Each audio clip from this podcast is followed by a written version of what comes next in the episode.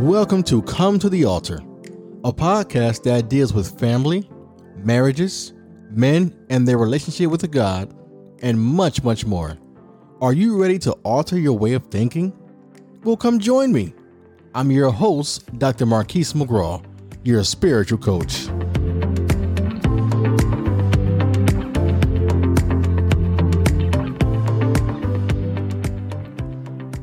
Thank you for tuning into this podcast, Come to the Altar. Today is going to be a great day, and we're expecting God's best. How about you? In today's episode, we're going to be talking about the power of forgiveness. Let's get started. So, forgiveness means the action or process of forgiving or being forgiven. Forgiveness acknowledges that there's been an offense committed against you then choosing to let go of the resentment you may feel towards that person or persons who's hurt you. Forgiveness is not saying it's okay. It's figuring out how to move on. Forgiveness is vital, spiritual and emotional practice. Yet it is one of the hardest things to do. Forgiveness transforms anger and hurt into healing and peace.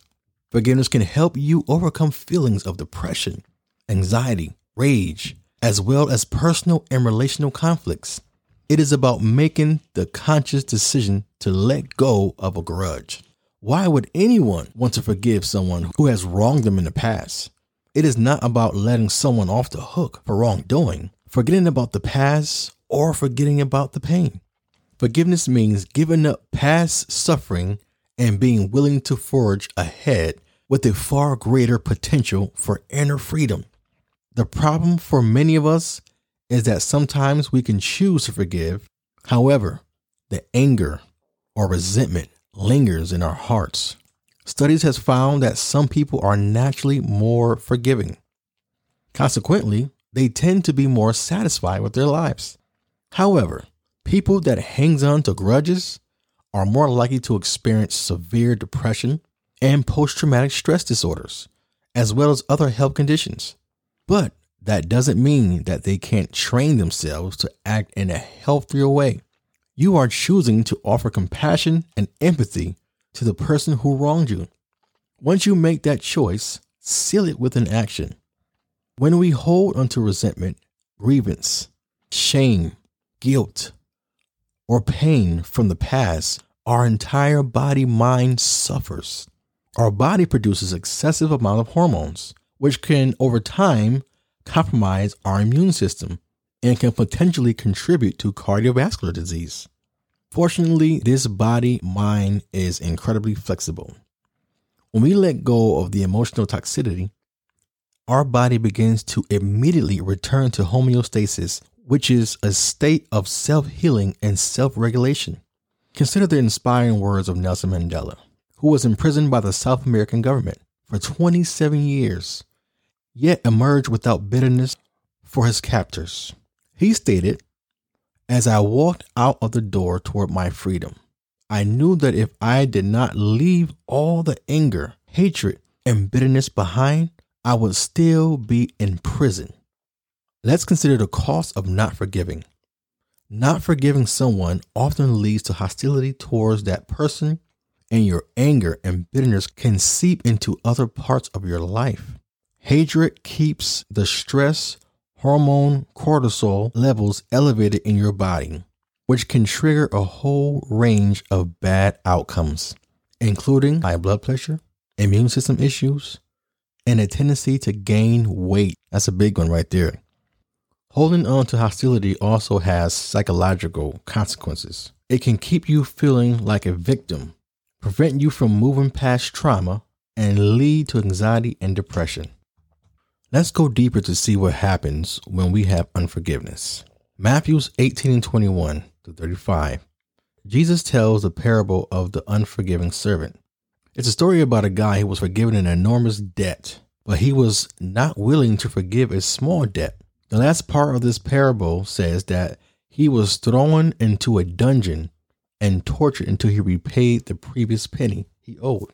Many Bible scholars believe that Jesus was saying that when we choose not to forgive, we invite demonic torment into our lives through the prison of unforgiveness.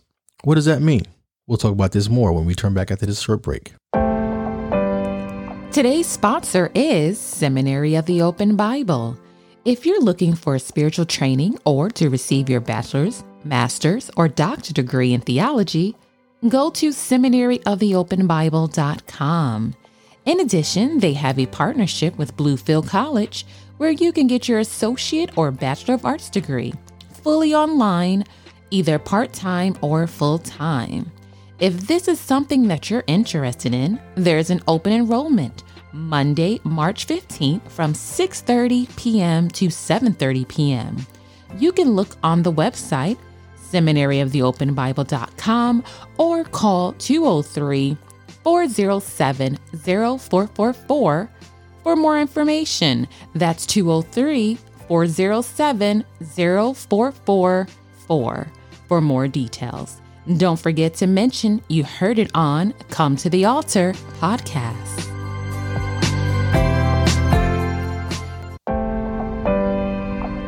Daniel 9 and 9. The Lord our God is merciful and forgiving, even though we have rebelled against him. Look how much God loves us. He loves us so much that even when we yet rebelled against him, God is merciful and he's forgiven. If you strayed away in any way, I encourage you, come back to the Lord. He loves you. He's merciful and forgiving.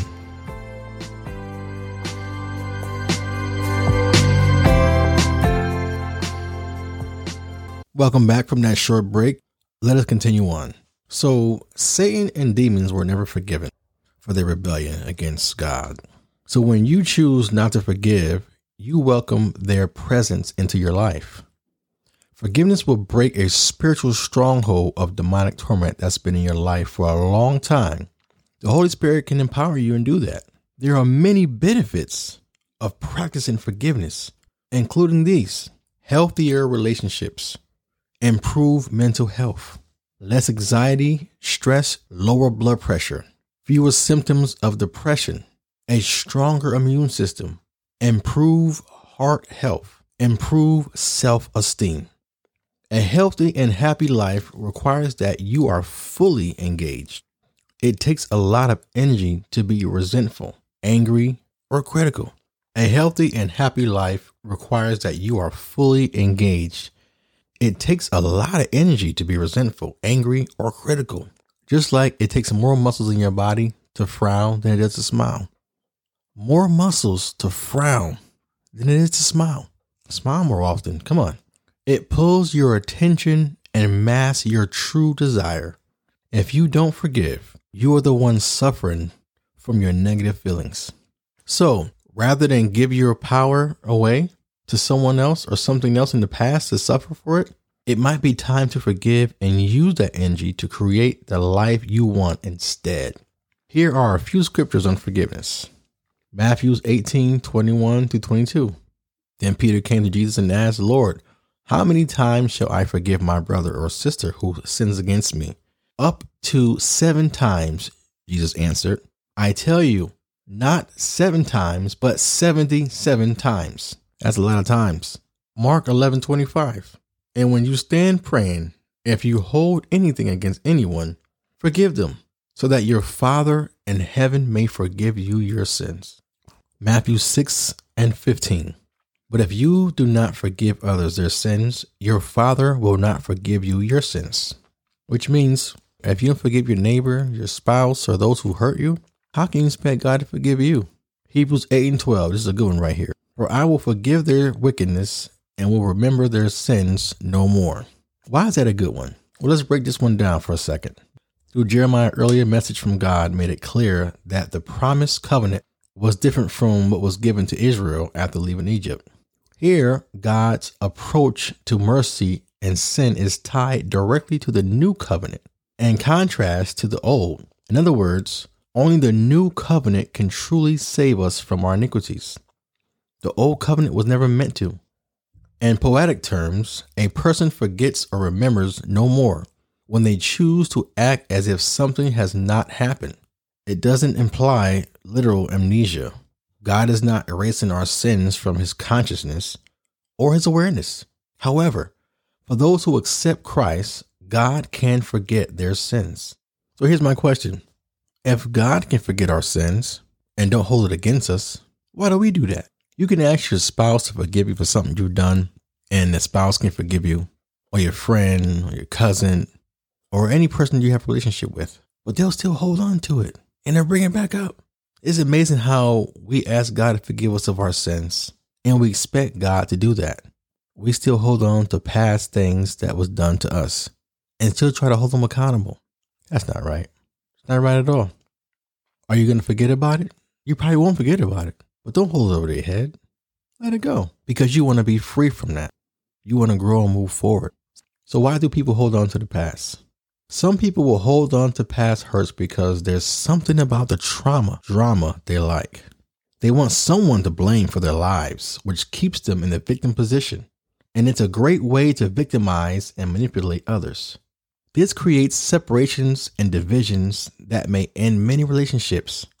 How many of you have lived with people that have held onto the past so that they could use it to make you wrong? You may have done it yourself because you thought that was love or that's all you've been around. Holding on to the past is always detrimental in one way or another. It requires judgment, and judgment is by its very nature, destructive. You can get yourself stuck and become very limited. Your judgment about XYZ, what they done or how it may be, prevents any better experience from showing up in your life. I heard TD Jakes say this. He said, You have to forget about the past and let go of anything that contradicts your destiny. The good news is this Jesus heals the brokenhearted. He releases prisoners from tormentors. He comforts those who mourn over his offenses against them and over those they have committed. He promises a crown of beauty instead of ashes, gladness instead of mourning, and praise instead of despair. The choice is yours. Semi closing, forgiveness is at the core of our emotional well being. Furthermore, if we allow unforgiveness to continue, we are likely to experience depression, bitterness, or both. Yet, more importantly than any of these concerns is the most serious consideration of it all the spiritual consequences of unforgiveness. It alienates us from God. Forgiveness cannot begin until we admit our own failures. If we cannot do that much, we can neither give nor receive forgiveness. We cannot receive forgiveness without acknowledging our need for it. We have no right to withhold forgiveness from anyone else. For Christians, forgiveness is non negotiable. It is the very essence of our faith. Thank you for listening to Come to the Altar. If you enjoyed this episode or any other episode, we want to hear from you. Please send us a message on Twitter at Come to the Altar. Stay tuned for the next episode. Next time on Come to the Altar. So, my next question uh, would be when you hear the word leader, what comes to your mind when you hear that? So, first of all, leader, you know, we've got to bust the myth. Leaders are not born, mm-hmm. rather created. That's correct.